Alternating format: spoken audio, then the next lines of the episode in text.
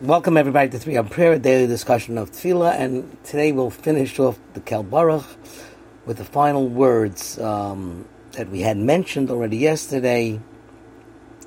That Tamid Misaprim Kavod Kel. So we spoke about a few questions that Tamid Misaprim is a little bit interesting because we say a Malach only is, says Shira once Others say in a lifetime, or at least once a day. So what's this Tamid Misaprim that they are always speaking about Kvod Kel? That was question number one.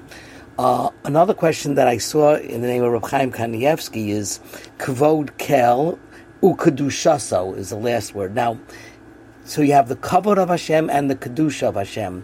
When we say kedusha, mimicking the way the Malachim praise the Kadosh Baruch Hu, what goes first? Kadosh, Kadosh, Kadosh.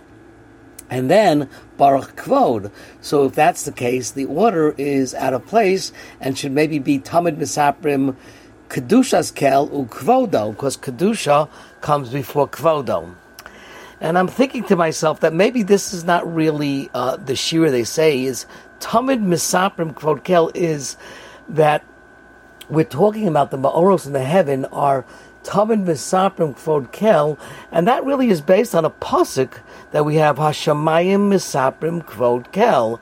So the fact the heavens they speak the honor, the glory of Hakadosh Baruch Maybe it's not a reference to the kedusha or the zmiros or the shiros that they say, but it's the ultimate fact that they exist that is misaprim kvod kel, that it speaks their glory. You see the sun and the, the, the sun and the clouds, and the, the clouds are really not uh, up there in the heavens, but the sun and the stars and all the great, great things high above, that speaks the glory of HaKadosh Baruch When the Pasuk says misaprim kvod kel, Hashemayim misaprim kvod kel, so it may not be Shira, but it may be it speaks by exuding Kvod Kel.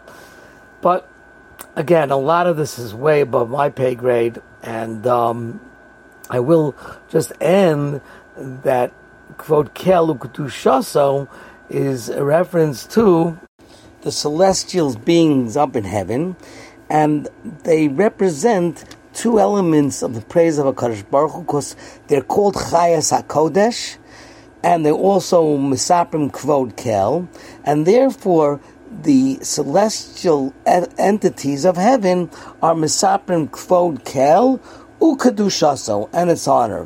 Whether it's the winged seraphs, the Malachim, or it's the actual Ma'oros, which are considered often in Medrash as Malachim, the sun and the moon, have angelic entities or qualities, and thus Tamid Misaprim Kvod Kel Ukadushaso, they both represent the glory of HaKadosh Baruch Hu, and the holiness.